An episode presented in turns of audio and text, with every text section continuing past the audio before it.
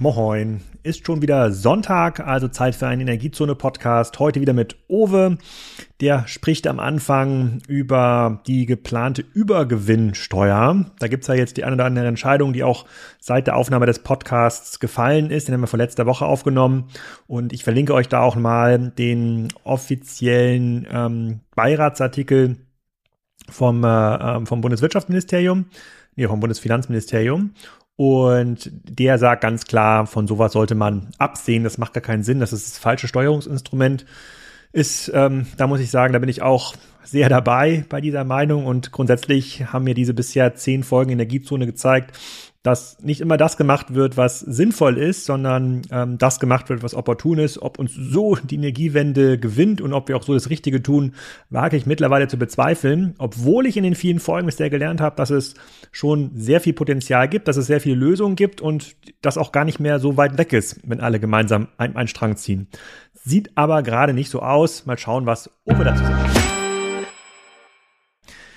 Ja. Uwe, herzlich willkommen zur Energiezone-Folge. Weiß ich gar nicht genau. Ich glaube, es ist unsere fünfte Energiezone-Folge, die sechste insgesamt, wenn man unseren ersten Podcast mit dazu zählt. Wir hatten ein paar Wochen Pause gemacht. Es waren jetzt auch mal ein paar andere Menschen aus dem Energiesektor hier ähm, zu Gast, unter anderem ein Gast aus der ähm, Nuklearindustrie, der GASAK äh, ähm, äh, war zu Gast. Äh, das Thema Batterien hatten wir, ein Entsalzungsanlagenbauer aus Berlin. Also wir werden hier ein bisschen breiter und deren Aussagen müssen wir natürlich nochmal verifizieren hier und es kam noch eine ganze Menge Kommentare dazu im Discord-Forum. Da gehe ich auch einige durch. Mal schauen, wie weit wir kommen in unserer Dreiviertelstunde, die wir uns hier wahrscheinlich ähm, geben. Fangen wir mal an mit der aktuellen Lage. Wir nehmen auf heute am 15.11. Ich habe gelesen, die Gasspeicher sind übervoll über 100 Prozent. Also voller geht's dann wirklich gar nicht. Habe ich mir gedacht, uiuiui, was bedeutet denn das jetzt für Oves erneuerbaren Energien?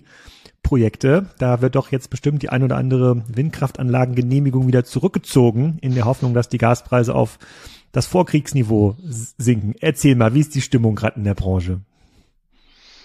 Ja, ich sag mal, grundsätzlich äh, wissen wir, dass der, der Gasspeicher äh, ähm, jetzt ja so voll ist, er soll, dient ja in erster Linie dem Wärme, der Wärmeversorgung für den Winter, natürlich auch eben der Stromversorgung, sieht man ja mal wieder. Aber ähm, in Bezug auf die Nachfrage nach grünem Strom sind wir immer noch, ähm, sind wir immer noch äh, froh, ähm, hier ähm, immer noch viel liefern zu können. es wird ja auch viel geliefert, man sieht das ja immer wieder. Teilweise liefern wir sogar so viel, dass wir 100 Prozent erneuerbare Energien im Stromnetz haben. Dann gehen die Preise auch wieder runter. Dann haben wir, wir haben jetzt in den letzten so sechs, sieben Wochen häufiger mal negative Strompreise wieder an der Börse gehabt. Äh, da haben wir sozusagen den Gasbereich aus der Merit Order rausgedrückt äh, und ähm, konnten damit im Endeffekt auch die Gas, die Stromkosten ordentlich runterbringen. Mhm. Ähm, also in der Summe ist, glaube ich, die Branche, äh, was das angeht, ähm, äh, für die Zukunft jetzt nicht unbedingt äh, äh, besorgt, was die Gasspeicher angeht. Also die Gasspeicher selber, das sieht man ja, die sind nicht besonders groß bei uns. Also man hat ja Angst davor, wenn wir jetzt zwei kalte Monate kriegen, dass die Gasspeicher auch schnell wieder leer werden.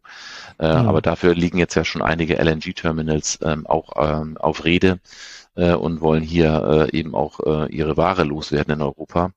Äh, da ist jetzt, glaube ich, auch gerade heute doch äh, das äh, LNG-Terminal irgendwo eingeweiht worden. Ja, Wilhelmshaven, äh, ne? Also, Wilhelmshaven, ja. genau. Und es sollen jetzt ja noch ein paar dazukommen.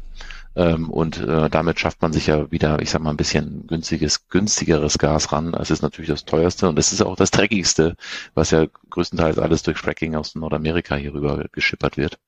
Aber wie gesagt, das besorgt uns weniger.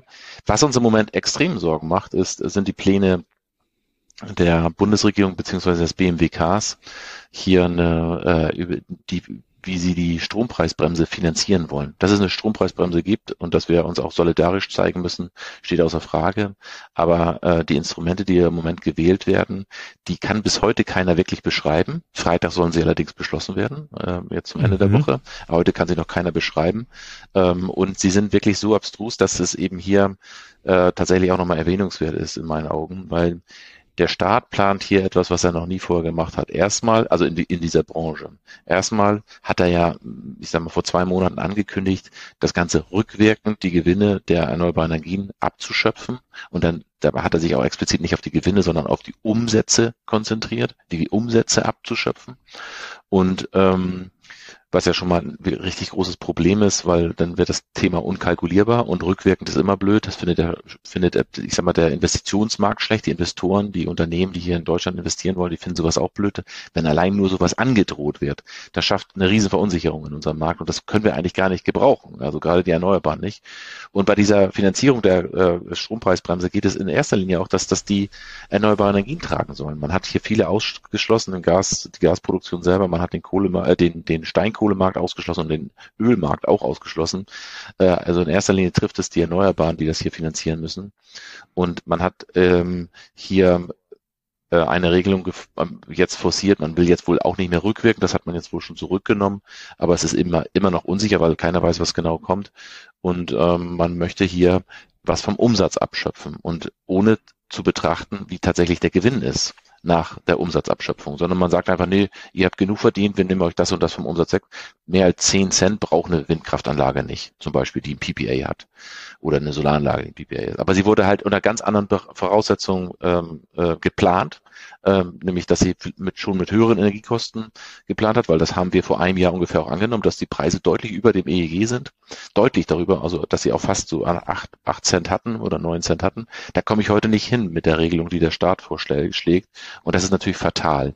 Rückwirkend so eine Änderung auf bestehende Projekte darf man nicht machen, weil das verunsichert den Markt und das wird die Investition gerade in dem Bereich auch deutlich äh, verschlechtern. Deswegen unsere Bitte ist, dafür zu appellieren, auch über alle Kanäle, die es geht, das Ganze über eine ordentliche Steuer zu machen, weil dann, wenn wir dann nämlich so einen gewissen Energiesuli einführen, dann schaffen wir es nämlich auch, dass nicht nur die erneuerbaren Energien das bezahlen müssen, sondern eben auch die, die zum Beispiel viel mit fossiler Energie handeln oder die auch mit Brennholz handeln, weil sie auch alles durch die Decke gegangen sind, die Kosten, äh, dass die auch ein bisschen was davon mitbezahlen. Und das wäre die adäquate Lösung und es ist auch ein probates Mittel in Deutschland, die Steuern genau dafür einzusetzen, um die Kosten zu decken, die die Gemeinschaft eben trägt und nicht das Einzelne, nur das von im Endeffekt das äh, aushängen. Die Branche an sich, die erneuerbare Energiebranche, ist bereit, das zu machen. Aber es muss ein System sein, was in unser marktwirtschaftliches System passt.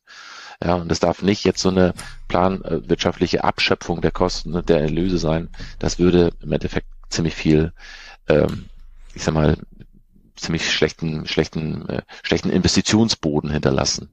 Mhm. Ganz kurz zu dieser Energiepreisbremse, das ist ja nicht nur Strom, soll ja, glaube ich, auch Gas ähm, sein. Da soll ja irgendwie gedeckelt werden bei, keine Ahnung, X 12 Cent. Cent Gas. Genau, ja. 12 Cent Gas, was ja glaube ich auch schon 60, 70 Prozent über dem Vorkriegsniveau ist. Bei Strom weiß ich gar nicht, wo soll da der Deckel eingeführt werden? Dann 40 Cent oder sowas? Ähm, ja, ich bin mir, bin mir nicht ganz sicher, aber das wird irgendwas um die, um die 40, 45 Cent sein. Ja. Und dann, dann ist es so, dann soll quasi der 80 Prozent des Vorjahresverbrauch der Privathaushalte, zumindest habe ich es verstanden, der soll diesen Deckel haben und alles, was dann darüber verbraucht wird, über diese 80 Prozent, das unterliegt dann dem Anführungsstrichen freien Markt. Und ähm, diese 40 Cent, ähm, die dann gehen wir mal auf den Strommarkt äh, zurück, diese sehr, sehr hohen Stromkosten zurzeit, die dann vielleicht gedeckelt werden ab Januar, Februar, äh, was auch immer, ähm, die sozusagen sind ja in Wahrheit sozusagen zu klassischen marktwirtschaftlichen Verhältnissen wahrscheinlich, gerade wenn man in die Ersatzversorgung geht, so 20 Cent drüber, manchmal auch 30 Cent drüber. So, und diese 30 Cent pro Kilowattstunde die will der Staat ja irgendwo her haben. Die muss er quasi refinanzieren. Das hat er ja irgendwie nicht auf Kasse. Und dann sagt er, okay, diese 30 Cent über den Zeitraum von wahrscheinlich einem Jahr, bis sich dieser Markt ein Stückchen normalisiert hat. Das soll ja wahrscheinlich auch nicht ewig der Fall sein, dass denn ähm, die äh, sozusagen das subvention, subventioniert wird, der ganze Verbrauchsmarkt. Soll eigentlich nur tatsächlich, soll eigentlich tatsächlich nur bis zu März, April gelten. Ah, okay. Ah, okay. Also drei Monate. So, und dann diese 30 Cent, das sind dann vielleicht in Summe weiß nicht, 10 Milliarden, 20 Milliarden, was, wie viel ist das ungefähr? Also ein hoher, ein hoher Betrag. Die holt man sich aus deiner Sicht im Wesentlichen von den erneuerbaren Energieanbietern, weil die Gasimporteure sind schon pleite, ja, wie Unipa, die gehören ja schon dem Staat, sozusagen, dann wird der Staat ja selber zahlen. Die Kohleleute, warum nimmt man die raus? Das habe ich nicht ganz verstanden. Steinkohle. Steinkohle. Steinkohle nimmt man raus, weil Steinkohle angeblich so teuer ist.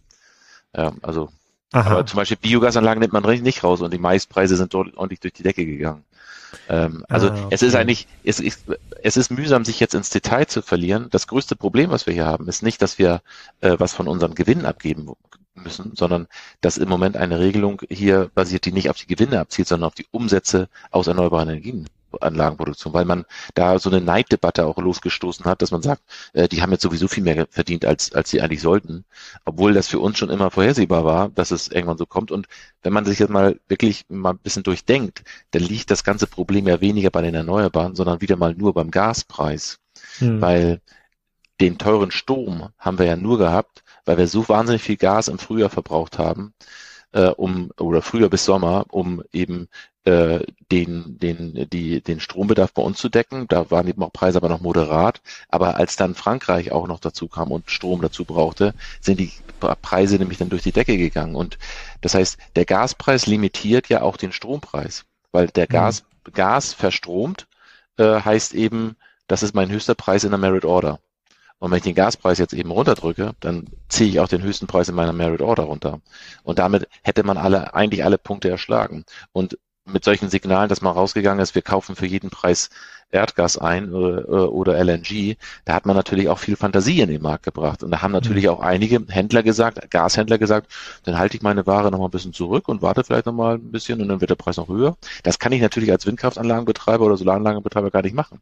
Deswegen mhm. ist die Merit Order eigentlich auch ein faires Modell, weil die, die die zeitlich das eben aushandeln können, die kriegen nachher einen hohen Spekulations äh, noch mit äh, aufgeschüttet und äh, die Erneuerbaren nehmen halt auch in schlechten Zeiten den niedrigen Preis mit. Ja, und ähm, mhm. da muss okay. man jetzt eben schauen. Okay, verstehe ich. Sozusagen auf um Umsatzbasis dann rückwirkend auf Projekte, das erzeugt natürlich sehr viel ähm, Unsicherheit. Aber ich habe bisher gedacht, dass diejenigen, die das jetzt entscheiden in der Bundesregierung, die sind natürlich doch auch durch grüne Politik ähm, beeinflusst. Da ist jetzt ja, wenn jetzt erst eine reine FDP-CDU-Regierung wäre, dann könnte man, okay, das ist irgendwie eine Neiddebatte, die versuchen jetzt den schwarzen Peter dem erneuerbaren Energie zuzuschieben. So ist ja so die generelle Wahrnehmung der Politik im Markt. Aber das ist doch jetzt gar nicht der Fall. Das ist doch jetzt der, der Robert, der, der, der kämpft doch bestimmt für die erneuerbaren Energien. Wäre jetzt mein Verständnis. Warum ist denn das nicht so? Also ich glaube auch wirklich, dass sie das alles gut meinen. Hm. Ähm, die haben bloß gar keinen Kontakt zur Außenwelt. Äh, über ein paar Verbände ähm, äh, lassen sie sich vielleicht informieren, aber in erster Linie über ein relativ bekanntes äh, ähm, Think Tank, äh, was denen da irgendwas ins Ohr flüstert. Ähm, aber eben nicht mit denen, die draußen die Praktiker sind, die draußen die Probleme kennen, wie Finanzierung, wie auslaufende Finanzierung mit den Zinskosten umzugehen und so weiter und so weiter, äh, mit den höheren Rohstoffkosten für Mais und was dazugehört. Äh, mit denen sprechen sie gar nicht. Das heißt, äh, die, man kann denen das vielleicht gar nicht vorwerfen, aber wir müssen diesen Wissens, Wissensunterschied jetzt auch mal gut machen und mal ausgleichen. Äh, und da sind wir auch mit Hochdruck dran und sind da versuchen da die Informationen auch nach Berlin zu bringen. Aber es ist wahnsinnig mühsam und wir würden uns freuen, dass man hier eben wenn man hier eben ein Mittel einführt, was eben in der Marktwirtschaft durchaus bekannt ist, nämlich Steuern. Ja, und das hm, ist ein, okay. eben ein super gerechtes Modell, weil es trifft die, die Gewinne machen. Ja, und da gibt es ja einige von, gerade im Energiesektor. Und die würde man nämlich auch zusätzlich mitkriegen. So einen Mineralölhändler kann man ja auch ruhig mitnehmen. Der hat ja auch viel Geld verdient. Den, den, den lässt man heute noch ganz außen vor. Also das ist also ja die, die armen Mineralölhändler. Ja, ich weiß. Ja, ja. Genau, dann wird der Diesel, Diesel ja noch teurer. Das kann man sich politisch gar nicht leisten. So, ja. jetzt aber noch ein anderes Preisthema und zwar wir bleiben bei den Strompreisen. Ähm, ich habe ja, habe ich ja schon mal erzählt hier im Podcast, wir haben ja hier ähm, schon eine, eine Wärmepumpe äh, die bei uns im Haus läuft. Das ist, der hat auch einen eigenen Zähler. Da kriegt man dann einen sogenannten Heizstromtarif. Und jetzt hat mir mein Versorger ähm, äh, gekündigt. Der sagt, ja, die kaufen das selber quasi nur auf Jahresbasis ein. Die verkaufen das sozusagen unter weiter. Also sozusagen das dann Evita war das dann, glaube ich, ähm, die das irgendwie liefern. Und er meinte, da wäre der Preis dann im nächsten Jahr dabei 80 Cent, was wir bei den Verbräuchen, die wir natürlich haben hier in so einem großen Haus, dann schon recht teuer wäre und haben gesagt, dann bitte wechsel doch bitte zum Grundversorger. Das ist in unserer Region, ist das E.ON, also immer der Versorger, der die meisten Haushalte beliefert, weil das ist viel, viel billiger als die 80 Cent. Da habe ich gedacht, ach, ich kenne noch den Owe, gehe ich mal auf die GP Joule Webseite, was gibt's denn da für Heizstromtarife? Da war das, als ich geschaut habe, was glaube ich auch 65 Cent. Jetzt wollte ich jetzt mal dich als ganz privaten Heizstromberater mal so fragen, was soll ich denn jetzt tun? Also äh, auf jeden Fall äh, keine ganz langen Verträge abschließen. Ich meine, der, der nächste, der nächste Winter ähm, oder der, der nächste Sommer kommt. Äh, wo auch wieder die Energiepreise fallen werden. In bester Linie solltest du natürlich sehen, dass du eine, deine Solaranlage weiter ausbaust auf dem Dach, um den Strom selber zu produzieren. Natürlich im Winter eine, eine das bringt mir gar blöde, nichts. Eine blöde Winter. Zeit, Ja. eine Ja. blöde Zeit.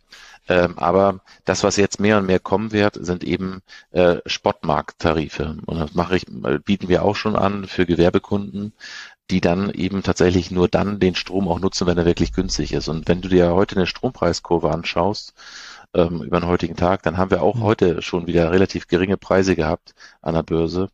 Ähm, und da wird es immer welche, wieder solche Themen kommen. Und gerade am Wochenende ist die Stromabnahme immer am geringsten. Da sind die Preise extrem niedrig und dann kannst du das zu Hause eben schön aufheizen. Aber natürlich wollen wir alle dahin kommen, dass wir eben lokal viel mehr Strom auch verbrauchen können.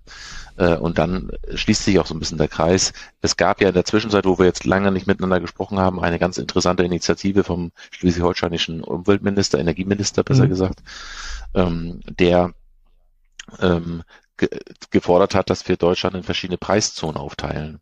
Ähm, und Ja. wenn wir das schaffen, dann wirst du auch mittelfristig viel günstigere Strompreise hier oben haben. Langfristig werden Mhm. sie sich wieder ein bisschen ausgleichen, weil wenn hier höhere Strompreise sind, kriegst du auch äh, nachher irgendwann eine- Ansiedlung von, von mehr äh, äh, energieintensiven Unternehmen. Aber so äh, sieht es im Moment aus, dass eben da die Schreie lauter werden, weil der Marktpreis, den wir heute haben, der ist ja äh, nur ein virtueller Preis. Gehandelt wird die Ware ja wirklich auch nur regional. Und weil wir sie eben nicht nach Bayern schicken können, weil das, das der Flaschenhals ist in unserem Energienetz, ähm, haben wir eben auch so eine Verwerfung und so eine Zusatzkosten, wie zum Beispiel, Beispiel diese Redispatch-Kosten, die entstehen ähm, heute dieses Jahr irgendwo um die 13 äh, Milliarden Kosten, die nur dadurch entstehen, dass man den Strom gar nicht nach Süddeutschland transportieren kann, sondern dafür alternative Stromproduktion anschmeißen muss, die dann diese Lücke in Süddeutschland schließt. Und das ist in der Mhm. Regel CO2-haltige Energieform. Und diese, diese Spotmarktpreise für den Privathaushalt, da gab es in der Community auch ein paar Fragen dazu. Und zwar gibt es so Anbieter, zum Beispiel Tibber.com, die bieten das irgendwie an. Da kann ich irgendein Gerät bei mir installieren. Hast du davon schon mal gehört, mit dem ich dann von den Spotmarktpreisen profitieren kann? Was ja für mich Ja. sogar funktionieren würde, weil äh, in der Strom ist wahrscheinlich nachts auch ein bisschen billiger, weil die Industrie da nicht so viel arbeitet am Wochenende und ich kann ja der Heizung einfach sagen, bitte nur nachts laufen, äh, weil da ist dann Strom, kostet dann vielleicht im Schnitt 25 Cent und tagsüber, insbesondere in einer, mit so einer Fußbodenheizung, ähm, brauch, brauchst ja gar nicht laufen, das hält ja für locker 12, 13, 14 Stunden Wärme vor. Ähm, funktioniert das schon für äh, Privathaus, für Privathaushalt oder geht das nur gewerblich? Also das, das funktioniert tatsächlich schon. Und ich, ich habe das bei mir zu Hause jetzt auch äh, äh, gerade über unseren eigenen Tarif äh, auch abgesichert. Du brauchst eine gewisse Energiemenge, weil Spotmarkt kannst du natürlich nur dran teilnehmen, wenn du einen Smart Meter oder so eine sogenannte RLM-Messung bei dir im Haus eingebaut hast. Und ähm, dann kannst du tatsächlich nach Spotmarkt dich abrechnen lassen. Und das wird immer, immer interessanter äh, äh, in dem Zusammenhang. Und ähm, was jetzt noch dazu kommt, und das ist dann die Kür, dass wir dann noch eben äh, als Energieversorger schaltbare, zuschaltbare Geräte bei dir mit äh, verbauen, äh, die dann dafür sorgen, dass die dann aus der Ferne zugeschaltet werden, wo du dich nicht drum kümmern musst, wo du sagen kannst, okay, meine Wärmepumpe muss mindestens vier, vier Stunden am Tag laufen, sonst wird es bei mir kalt. Äh, und aber das lässt, überlässt du den Energieversorger, äh, die dann einzuschalten, nämlich dann oder packst du da eine gewisse äh, Optimierungssoftware rein, die dann nur anspringt, wenn der Börsenpreis dann auch besonders niedrig ist, wenn er dann nicht bei gerade 35 Cent liegt, der Strompreis, sondern vielleicht nur bei acht oder neun. Wie, wie, was, was für eine Strommenge brauche ich denn da, damit sich das für mich als Privathaushalt lohnt? Also ich habe zum Beispiel, ich glaube, ich, ich habe auch eine Wärmepumpe bei mir, äh, ich habe äh, drei Elektroautos äh, bei mir, ähm, da geht schon eine Menge Strom durch. Ähm, da weiß ich nicht gar nicht, wo liege ich da ungefähr bei 25.000 Kilowattstunden im Jahr oder sowas. Für ich halt Heizstrom und, und Lichtstrom? Heizstrom, Lichtstrom und ähm, und PKWs. Ja, ich sag mal da ähm, äh, sticht hier. Ja. Ja. das heißt, das könnte ich schon machen. Ja, ja, das ist super spannend. Also und da, da, kann, da kannst du vielleicht sogar tatsächlich schon so eine RLM-Messung oder eben ein Smart Meter. Smart Meter kostet dir die aber im Monat irgendwo, glaube ich, 160 Euro. Bin mir nicht ganz sicher. Aber die gibt's eben auch schon.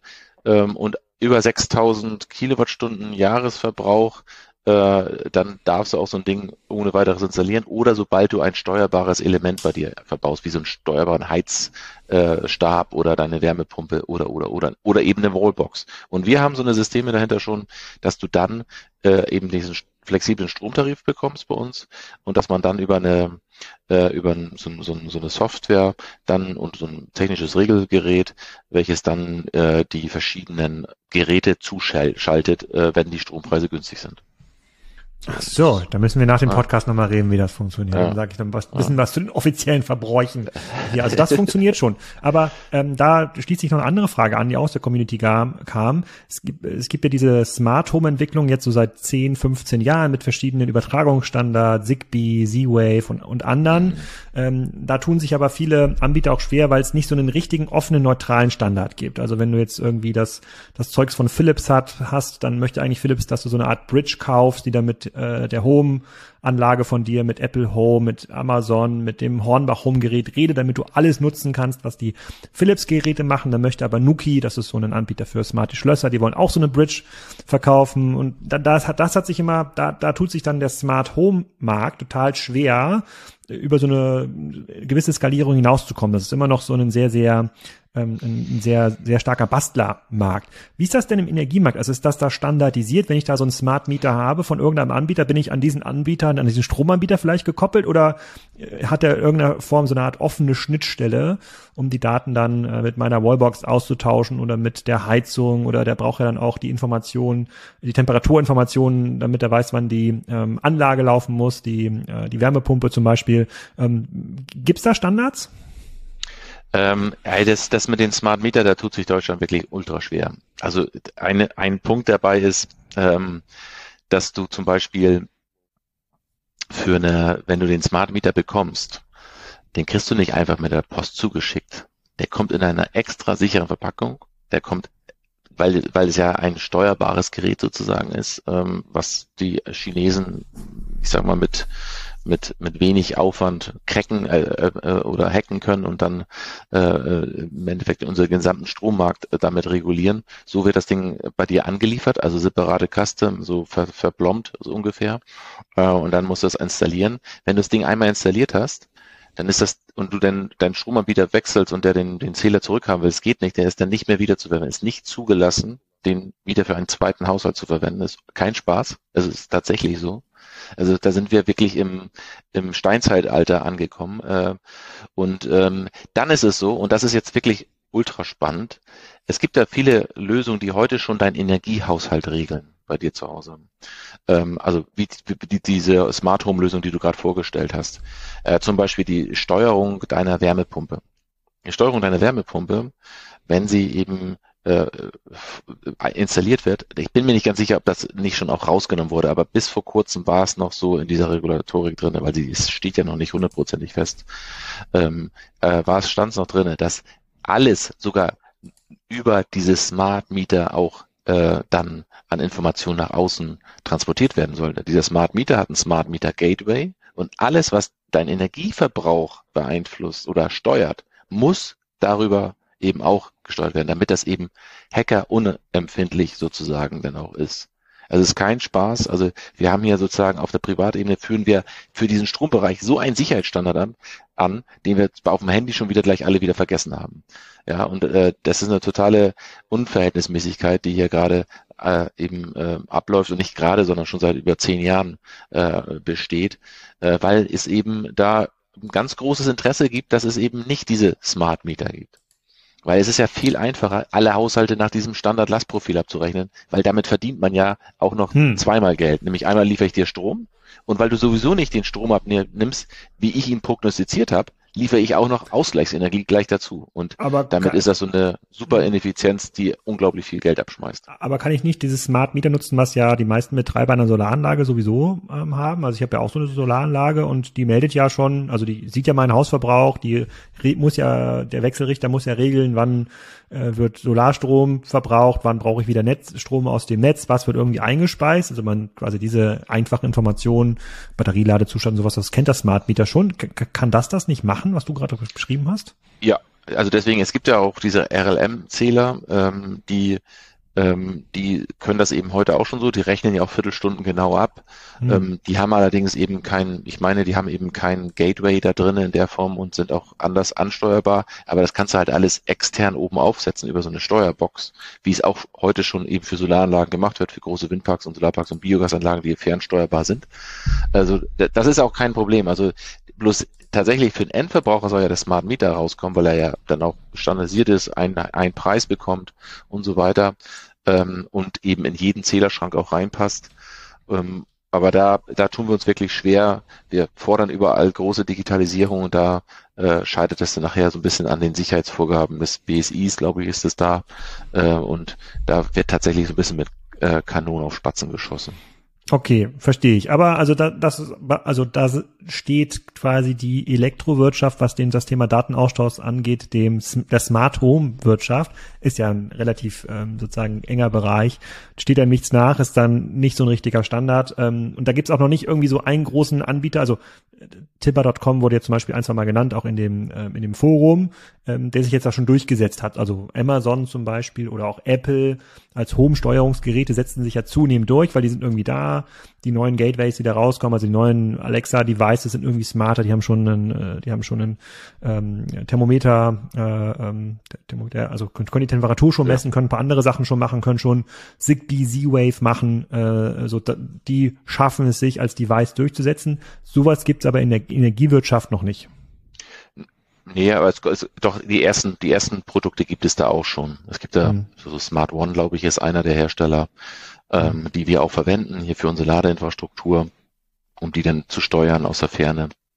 Ähm, also da gibt's schon einiges, aber wie gesagt, es muss da erstmal noch, müssen da die Protokolle noch, äh, auch noch, ich sag mal, auch noch standardisiert werden, meine ich, äh, aber wenn wir, wenn, wenn wir jetzt erstmal anfangen und auch hier die Hürden deutlich geringer machen für diese Smart Meter, dann würden wir uns alle freuen, weil dann sind wir alles nachher nicht nur irgendwelche Standardlastprofile draußen, sondern äh, verschiedene Verbraucher, die zu unterschiedlichen Zeiten unterschiedlich viel Energie verbrauchen, welches sich optimal eben auch incentivieren lässt, nämlich dann mhm. Energie zu verbrauchen, wenn nämlich die Energie auch günstig ist.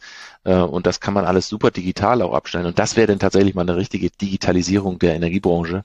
Alles, was in der Vergangenheit stattgefunden hat, ist so ein bisschen, ähm, man hat eine super äh, ähm, fancy äh, Smart Home Lösung, bloß energiewirtschaftlich bringt mir das Ding eigentlich gar nichts. Ja, das kommt mhm. jetzt erst und deswegen ist es wichtig, dass diese Sachen eben nachher auch tatsächlich korrespondieren mit den tatsächlichen Energieerzeugern und Energieverteilungsanlagen ähm, oder Speicheranlagen. Okay.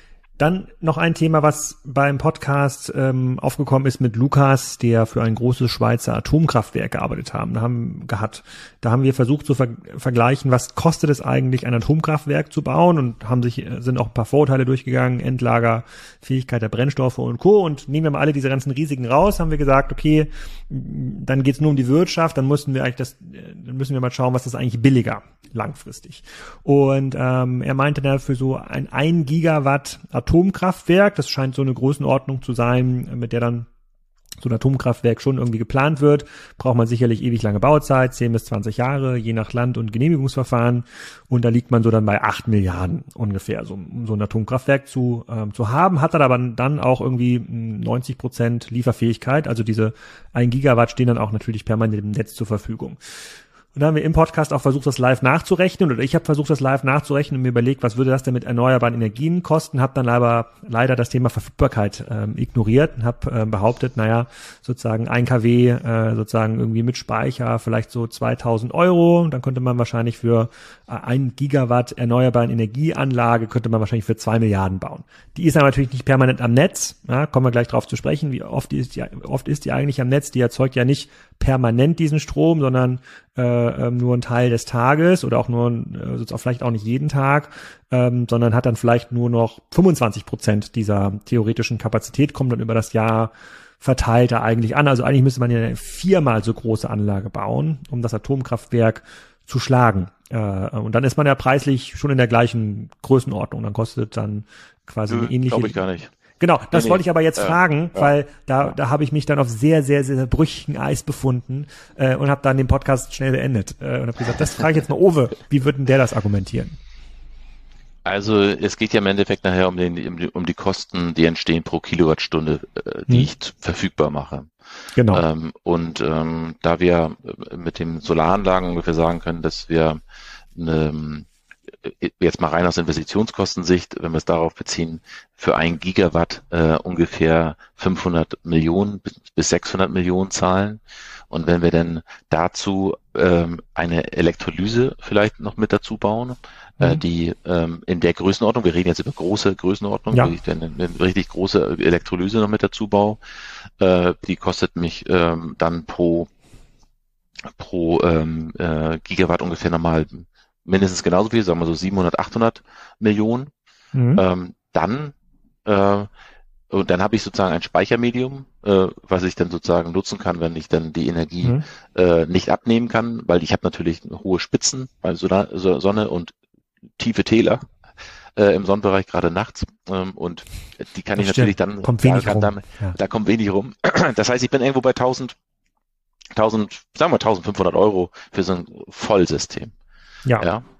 So, äh, da habe ich wirklich alles drinne. Da habe ich sogar schon, ich sag mal, dann die Rückverstromung wieder mit drinne, weil die Anlagen stehen. Dann bin ich im Gasbereich, kann ich als Gas liefern, Gas als Wärme liefern. Aber das, das wären jetzt 1,5 Milliarden für das Vollsystem, was quasi dieses, ja. diese Gigawatt Leistung bereitstellt. Ähm, jetzt ignorieren wir Wäre mal. auch total übertrieben. Wäre total ja, übertrieben, so viel aufzubauen dafür, aber einfach mal so plakativ sagt. Nur zum Rechnen, ja. Genau, aber, so. aber trotzdem würden, äh, dadurch, dass ja nicht die ganze Zeit, also das könnte ja auch dann ein Strom-Wind-Mix sein von mir aus, muss jetzt nicht alles in Solaranlagen ja. sein, aber kommt preislich aufs Gleiche. Aber genau. trotzdem kommen ja bei gut ausgelasteten Anlagen, das habe ich jetzt gelernt in einem Artikel von der Neuen Züricher Zeitung, die das sehr, sehr äh, sozusagen negativ geframed hat, äh, komme ich doch trotzdem nur auf so 25 Prozent sozusagen Ertrag dieser theoretischen Spitzenleistung, oder? Ja, genau. Also ich würde ja, deswegen wird, deswegen wird man das Ding ein bisschen anders planen. Also ich sag mal so, wenn wir das jetzt, wenn wir das ja mal zusammenziehen, wir machen, wir sagen, wir wollen ein Gigawatt, äh, also ein Gigawatt kompensieren an Atomkraft. So müsste man ja eigentlich rechnen. Wir wollen das, mhm. das kompensieren mit erneuerbaren Energien. Dann brauche ich ungefähr, ein, bei 1 Gigawatt brauche ich ungefähr, ähm, ich sag mal, 500 äh, Megawatt Solar, Pi mal Daumen, mhm. und dann nochmal, ähm, äh, nee, Entschuldigung, nicht 500, äh, 5000 äh, Megawatt Solar und ungefähr 200 äh, Megawatt ähm, äh, komme ich gerade wieder durcheinander, verdammt. Ich hatte es mir gerade im Kopf so richtig zurechtgelegt. Die andere Rechnung war schöner. Aber äh, ich muss ja dann ungefähr das Achtfache dann an, an Leistung. Das Achtfache, ganz, okay. Nee, das, das, das Achtfache für Solar hm. äh, an Leistung vorhalten. Und ungefähr im Schnitt, wenn ich das mit Wind kombiniere, dann bin ich so vielleicht beim, beim Fünffachen. Mhm, okay, und fünffach, also erneuerbare Energie braucht quasi das Fünffache der Gesamtleistung von einem Atomkraftwerk, um dann auf den gleichen Output zu kommen. Die gleiche Energiemenge kommen. Genau. Okay. Die Rechnung ist ganz einfach. Eine also PV-Anlage macht 1000 Volllaststunden ähm, und ein Atomkraftwerk 8000 Volllaststunden. Ja. Äh, ah, und eine okay. Windkraftanlage zweieinhalb bis dreieinhalb, je nach Standort. Ah, deswegen okay. würde ich mal sagen, im Schnitt bist du dann höchstwahrscheinlich so ungefähr beim viereinhalb bis fünf, beim fünffachen, so, beim fünffachen hm, Faktor. Okay. Und wenn du dann durchschnittliche Investitionskosten annimmst, und das kannst du dann nämlich ein bisschen optimieren, wenn du Wind und Solar nimmst, dann, dann nimmst du, sag mal, durchschnittlich bezahlst du so dann vielleicht 1000 Euro pro kW, sprich mhm. eine, eine Milliarde pro, pro, pro Gigawatt im Schnitt bei, bei dann, ähm, Jetzt haben wir, jetzt haben wir ja ungefähr 5 Gigawatt, Gigawatt bei 5 Gigawatt. 5 Milliarden. Äh, mhm. Genau, dann haben wir 5 Milliarden. Äh, und dann kommt nochmal ungefähr, weil du brauchst ja nicht ganz so viel Speicher, nicht ganz so viel Elektrolysespeicher, weil du eine bessere gleichzeitig, einen besseren Gleichzeitigkeitsfaktor hast. Ja. Äh, dann liegst du dann vielleicht nochmal, musst du pro, pro KW vielleicht nochmal, sag mal, 300 Euro dazu rechnen, also sprich nochmal 300 Millionen dazu, dann bist du nicht bei einer Milliarde, sondern bis bei 1,3, 1,5 Milliarden. 1,5 sind wir jetzt bei in Summe 6,5 Milliarden, äh, immer noch günstiger als 8 Milliarden teurer Atomkraftwerk, was ja auch lange gebraucht, ja. was ja lange gebraucht, um gebaut äh, zu werden. Hm, okay, einem 5000. Okay. Und dann habe ich ja natürlich einen riesen Vorteil. Okay, jetzt kommt's. Das brauche ich genau, nicht. Ich, ich mache mit dem Lukas eine genau, zweite Folge. Also, da musst du mich jetzt ein bisschen aufmunitionieren. Genau. Ja. Der, der Riesenvorteil ist, wir haben sozusagen den Speicher mit eingerechnet und hier in diesem Fall ist mal Elektrolyse äh, mit eingerechnet oder Batteriespeicher, wie auch immer. Aber du hast sozusagen danach die Möglichkeit, die Energie immer dann zur Verfügung zu stellen, wenn sie auch gebraucht wird.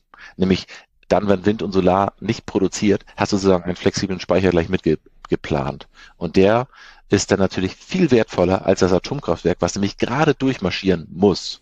Dieses Atomkraftwerk hat natürlich noch zwei Nachteile mehr, also mindestens zwei, also gibt es wahrscheinlich viel mehr, aber zwei auf jeden Fall. Äh, erstmal kann es kaum regeln, das heißt, es muss immer immer Strich produzieren, dann läuft es auch am effizientesten.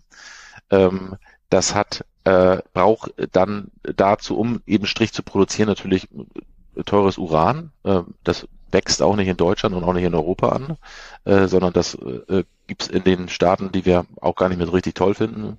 Äh, und äh, hat also den, er hat einen hohen Inputkosten, die habe ich im Solar- und Windbereich eben nicht, die sind da umsonst. Und auf der anderen Seite äh, habe ich natürlich ähm, diesen, den, den äh, das Problem, dass ich äh, mit, mit, den, mit, der, mit dem Atomkraftwerk irgendwo auch ein, eine Kühlung voraussetze. Und das haben wir jetzt ja gerade in, in, äh, in Frankreich gesehen, dass Kühlflüssigkeit ein riesen, riesen sein und auch bei uns in Deutschland sein wird. Das haben wir hier auch schon mal erlebt äh, dass hier eben die Kraftwerke gerade im Sommer diese Leistung dann noch gar nicht zur Verfügung stellen können. Deswegen Verfügbarkeit von 90 Prozent von einem Atomkraftwerk in der Zukunft bekommen, da muss ich schon an einem dicken Fluss sitzen. Und komm, komm, da kommen wir gleich nochmal auf Frankreich, Frankreich so zu sprechen, äh, weil ich glaube, die Atomkraftwerke, die jetzt ja so günstig einspeisen, sind ja abgeschrieben, da sind ja diese 5 Milliarden, 10 Milliarden Baukosten, die kommen ja nicht ja. in den Preis mit rein. Diese 10 Cent Arbeitspreis, haben wir im letzten Podcast drüber gesprochen, zu denen du heute noch Anlagen bauen kannst, das ist dann quasi inklusive der Abschreibung. Ja, sozusagen, ich muss quasi die Anlage äh, sozusagen kaufen, ich muss die auch warten, habe zwar keine Inputfaktoren wie Uran oder Kohle oder Öl, so, aber ich habe quasi diese zehn Prozent, ähm, in diesen zehn Cent Arbeitspreis, die ich habe, ist dann die Abschreibung der Anlage, die kann ich davon finan finanzieren. Das muss man dann, das muss man, wenn man ehrlich ist, ja auch trennen. Ja, und dann muss man ja immer noch wissen, kein Atomkraftwerk ist versichert, das übernimmt ja alles der Staat. Ähm, die, die haben ja tatsächlich keine Versicherung. Ähm, das ist ja auch noch so pervers, dass man eben auch für Atomkraftwerke auch dann immer die, äh, die Rückstellung gebildet haben, hat äh, über die letzten Jahre, damit haben sie ihre Gewinne ja auch noch immer gesenkt. Aber anderes Thema, aber ein ganz wichtiger Punkt ist, es wird ja gerade ein Atomkraftwerk noch in UK äh, geplant, mhm. Hinkley Point. Da soll ja von EDF, von den Franzosen gebaut werden. Das soll angeblich 13,5 Cent äh, die äh, Kilowattstunde bekommen. Und Inklusive Abschreibung? Genau, inklusive Abschreibung. Also sie kriegt also, das kriegt der Preis, für den sie den Strom am Markt verkaufen, für 13,5 mhm. Cent. Das war auf jeden Fall vor ein paar, paar Jahren, vor zwei, drei Jahren, mhm. so in den Gesprächen oder noch länger her. Und ähm, äh, in dem Preis selber ist aber die, die Kosten für das ganze Thema Endlager und sonstige Sachen kommen eben aber nochmal oben drauf. Also Zwischenlager, Endlager, Aufbereitungsanlagen, das kommt noch alles oben drauf. Jetzt würde der sozusagen gut ausgebildete in erneuerbaren Energien Gegner sagen, ach, diese, dieser Sondermüll, den Windkraftanlagen und Solaranlagen produzieren, der ist mindestens genauso schlimm. Da sozusagen, das lässt sich überhaupt nicht abbauen, lassen sich nicht äh, zurückbauen. Ja. Du bist jetzt ja schon lange im Geschäft äh, und ich habe dich ja auf deinem Hof besucht, da habe ich jetzt hinter dem Haus jetzt noch keinen großen Berg alter Rotorenblätter gesehen, was passiert denn mit den Anlagen, wenn sie nicht mehr funktionieren oder wenn sie zu klein geworden sind oder ineffizient zum Beispiel? Ich meine, der Vergleich hinkt ja. Ne? Also tatsächlich ein, ein, ein Verbundstoff wie ein Rotor zu vergleichen mit Uran, äh, das ist wirklich echt an den Haaren herbeigezogen, muss ich sagen, weil dann müssen wir uns auch überleben, äh, wie wir mit den ganzen äh, Segelschiffen umgehen hm. äh, und andere Themen. Also das ist wirklich, das wäre nicht gut. Also wenn wir darauf das, aber nichtsdestotrotz, natürlich habe ich ein Restmüllthema, aber ich habe hier ein gutes Beispiel. Vor meiner Haustür steht eine Windkraftanlage, 40 Jahre alt. Der erste Flügelsatz. Ähm, damals hat man noch gute Qualität äh, verbaut, könnte man jetzt sagen, weil es jetzt natürlich schon mal solche Themen gibt. Aber die neueren Flügel werden ja auch schon daraufhin entwickelt, dass eben dort recycelbare Produkte auch ah, eingesetzt okay. werden. Mhm. Ähm, also da mache ich mir keine Sorgen. Die Ressourcen, die da sind, die kann man auch, auch wiederverwenden. Das ist also, also nicht vergleichbar mit dem, was durch Uran oder zum Beispiel nachher durch den Rückbau von solchen Atomkraftwerken dann irgendwann mal zustande kommt. Geschweige denn, wenn es da mal zu gewissen Störfällen kommt. Und wir haben natürlich auch im Podcast mit Stefan Permin gelernt, sozusagen unserem sozusagen Lieblingsbatterieproduzenten hier aus Schleswig-Holstein, ähm, dass die Recycling-Technologien auch bei Batterien sich in eine Richtung entwickeln, dass man schon zwischen 60 und 80 Prozent ähm, sozusagen, oder du bist eingefroren. Nee, Nee, nee, ich sehe dich noch ganz normal, das wird auch ganz normal hoch, hochgeladen. Ähm, dass wir da bei der 60 bis 80 Prozent sozusagen Batterie-Recycling-Fähigkeit auch, ähm, auch ankommen, auch da gar nicht so schlecht. Bleibt mir trotzdem mal ganz kurz bei den Atomkraftanlagen. Wir haben ja gelernt, im Sommer äh, sozusagen ist die Merit Order ja so nach oben geschossen, weil viel Gas ähm, verstromt worden ist für, die, für den Support von Frankreichs Stromnetz, was ja im, sozusagen im Rahmen der europäischen Abkommen ja auch äh, total fair ist. Wir hoffen ja, dass wir, wenn der Strom mal hier knapp ist, ja auch Support von den Kraftwerken, von den Atomkraftwerken aus Frankreich bekommen. Wie ist denn da die Lage? Läuft es da wieder? Jetzt ist ja wieder abgekühlt. Ähm, in den Flüssen ist vielleicht auch ein bisschen Wasser drin, ho hoffe ich. Ich habe das jetzt nicht im Detail verfolgt. Kommt denn wieder Strom zurück aus Frankreich oder sind wir immer noch in einem Netto-Export-Modus? Das kann ich dir gar nicht genau sagen. Da habe ich mich jetzt nicht informiert. Also ich habe jetzt nichts Schlimmes gehört, wenn ich mir die Energiepreise anschaue, die Strompreise anschaue, habe ich schon das Gefühl, dass Frankreich wieder ein bisschen auf eigenen Füßen steht. Auch wenn man sich die Energiepreise in Frankreich selber anschaut, die auf einem ähnlichen Niveau sind wie hier in Deutschland. Also hm. ich denke, ähm, die können, weil natürlich auch muss man dazu sagen, weil wir natürlich bisher auch einen sehr warmen Herbst hatten, ähm, jetzt und die Franzosen eben ja sehr stark mit äh, Strom auch heizen, direkt heizen über solche Nachtspeicheröfen oder andere Radiatoren. Die haben Wärmepumpen und sowas gibt's ja gar nicht so viele. Ähm, daher ist es, äh, kommt das jetzt ja erst, wenn jetzt mal ein bisschen die Temperaturen sinken, dann wird auch da der Energiehunger höchstwahrscheinlich steigen und dann werden höchstwahrscheinlich auch wieder Gasvorräte gebraucht, die äh, dann auch äh, die Franzosen mit versorgen. Okay, bleiben wir kurz beim Thema Gas. Ich habe ja mit dem äh, Vorstand der GASAG einen Podcast aufgenommen, auch einen Energiezone-Podcast, und der hat mir erklärt, dass ähm, ein Großteil der Gasnetze durchaus wasserstoffleitungsfähig ist, ungefähr ein Dreiviertel der Netze. Die ältere Netze können das nicht, die sind quasi nicht dicht genug für das kleine Wasserstoffmolekül. Die meisten Netze können das aber und er würde erwarten, dass dieser Wandel von Erdgas zu Wasser Stoff vor allem stattfindet in der industriellen Verwendung oder zuerst dort stattfindet, wenn ein Heizkraftwerk zum Beispiel oder Industrieanlagen, die viel Gas brauchen, heute mit Erdgas beliefert werden, die können in Zukunft wahrscheinlich einfacher auf Wasserstoff umgestellt werden. Das ist technisch auch gar nicht so kompliziert. Und auf die Frage hin, ob das dann mit ähm, hier erzeugten Wasserstoff funktionieren könnte, hat er gesagt, nee, sehr wahrscheinlich nicht. Allein Berlin braucht zweieinhalb Terawattstunden Heizerzgas, glaube ich, pro Jahr. Kann sein, dass ich mich da in dieser Zahl irre, aber eine große Zahl. Und er erwartet, dass das ganze Thema Importwasserstoff in den nächsten Dekaden weiterhin eine sehr, sehr große Rolle spielt. Er würde sich wünschen, dass man das lokal erzeugen kann, aber er kann sich das nicht vorstellen, dass man das mit noch mehr Windkraftanlagen und Solaranlagen rund im Berliner Un Umraum erzeugen kann. Da habe ich gesagt, der Owe hat aber was ganz, ganz anderes erzählt. Ähm, und bevor ich da Quatsch erzähle, wollte ich dich da nochmal zu Wort, zu Wort kommen lassen. Ist das so? Also diese zweieinhalb Terawattstunden müssen wir ein bisschen ausrechnen, wie viel das am Ende ist, aber ähm, wie lange glaubst du? Sind, das ist 0,1 Prozent des jährlichen Energieverbrauchs in Deutschland. Es geht noch. Aber ich wird, mhm. wird wahrscheinlich mehr sein. Also Berlin braucht wahrscheinlich mehr. Zum Heizen. Aber da ging es nur um, da ging es glaube ich nur um Heiz. Ja, aber kann vielleicht auch, vielleicht auch mehr, vielleicht auch mehr. Vielleicht aber 25 Terawattstunden, weil das sind dann ziemlich genau ein, ein Prozent der Energie, des Energieverbrauchs. Kann auch sein. Muss ich ja. nochmal reinhören. Ähm, aber Ab, sagen wir mal 25 Terawattstunden. So, ja. wie lange, wie, wie, viele Windkraftanlagen müssen wir dann da in Brandenburg noch aufstellen, äh, damit die Berliner endlich grün heizen können? Ähm, das ist gar nicht so viel. Also so, wenn wir mal sagen 25.000, äh, 25 Terawattstunden, das sind äh, circa, ich muss das selber schon mal, ich bin ja, ich bin ja nicht der beste Kopfrechner. Ähm, 1000. Ja, das sind, äh, ich müsste 25 ähm, Gigawatt ähm, Solaranlagen bauen. Mhm. Ähm, und das, dafür brauche ich ungefähr eine Fläche von ähm, dann 25.000 Hektar. Das ist nicht viel. Ähm, wir müssen das ja mal, wenn man es mal auf Deutschland vergleicht, das, diesen Vergleich gebe ich gerne. Heute wird in Deutschland schon ungefähr auf 2,6 Millionen Hektar äh, werden nachwachsende Rohstoffe angebaut. Unter anderem äh, Raps für äh, die Dieselbeimischung, für Rapsöl und eine Dieselbeimischung und ähm, natürlich Mais für die Biogasanlagen und andere noch Stoffe, so wie, wie, wie äh, Hackschnitzel oder sonst was Sachen. Und auf diesen 2,2000, äh, 2,6 äh, Millionen Hektar in Deutschland, wenn wir die heute nehmen würden und nicht mehr mit dieser, ich sag mal, mit diesen altmodischen Photosyntheseprodukten bebauen würden, sondern mit Solaranlagen bebauen würden, dann würden wir genau die Energiemenge produzieren auf dieser Fläche, die wir in Deutschland im Jahr in, über alle Sektoren hinweg verbrauchen, nämlich 2,4 äh, 2400 äh, Terawattstunden. Das ist unser mhm. Gesamtenergieverbrauch in Deutschland. Die würden wir genau damit produzieren. Das heißt, die Flächen sind da. Jemand, der sagt, dass die Flächen nicht da sind, weil er mit einer großen Zahl wedelt, die er privat verbraucht, das sagt, ich habe hab ich von den Hamburger Energieunternehmen auch schon gehört, das geht gar nicht so viel.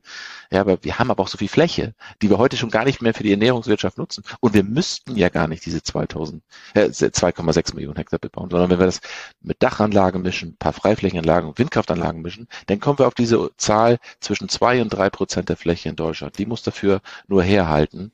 Äh, und mit dieser Fläche können wir tatsächlich äh, unseren gesamten Energiebedarf in Deutschland decken. Aber wenn jetzt, aber wenn jetzt jemand wie die Gasak sagt, ähm, ich möchte jetzt meinen Industriekunden mehr grüne Energie anbieten, weil für die ist das ja auch ein Geschäft, weil ich bin mir ziemlich sicher, es gibt genug Berliner, die sagen würden, komm, ich, ähm, äh, ich, ich zeichne quasi einen zehn Prozent teureren Vertrag, wenn ich quasi damit das, den Wasserstoff finanziere, der im, äh, der im Heizkraftwerk ver verbraucht wird. Damit heize ich aber grün, habe ein besseres Gefühl da müssten die doch am Ende bei Anbietern wie dir landen, die sagen, komm, oh, ich brauche hier so und so viele Tonnen, Liter, Kubikmeter äh, Wasserstoff, äh, was kannst du mir da liefern? So dass du ein Incentive hättest, bei den Windparks, auf die ihr irgendwie Zugriff hättet, Elektrolyseure aufzustellen, die dann diesen Wasserstoff erzeugen in der Zeit, wo zum Beispiel die Energie nicht direkt abgenommen wird. Pa passiert das schon?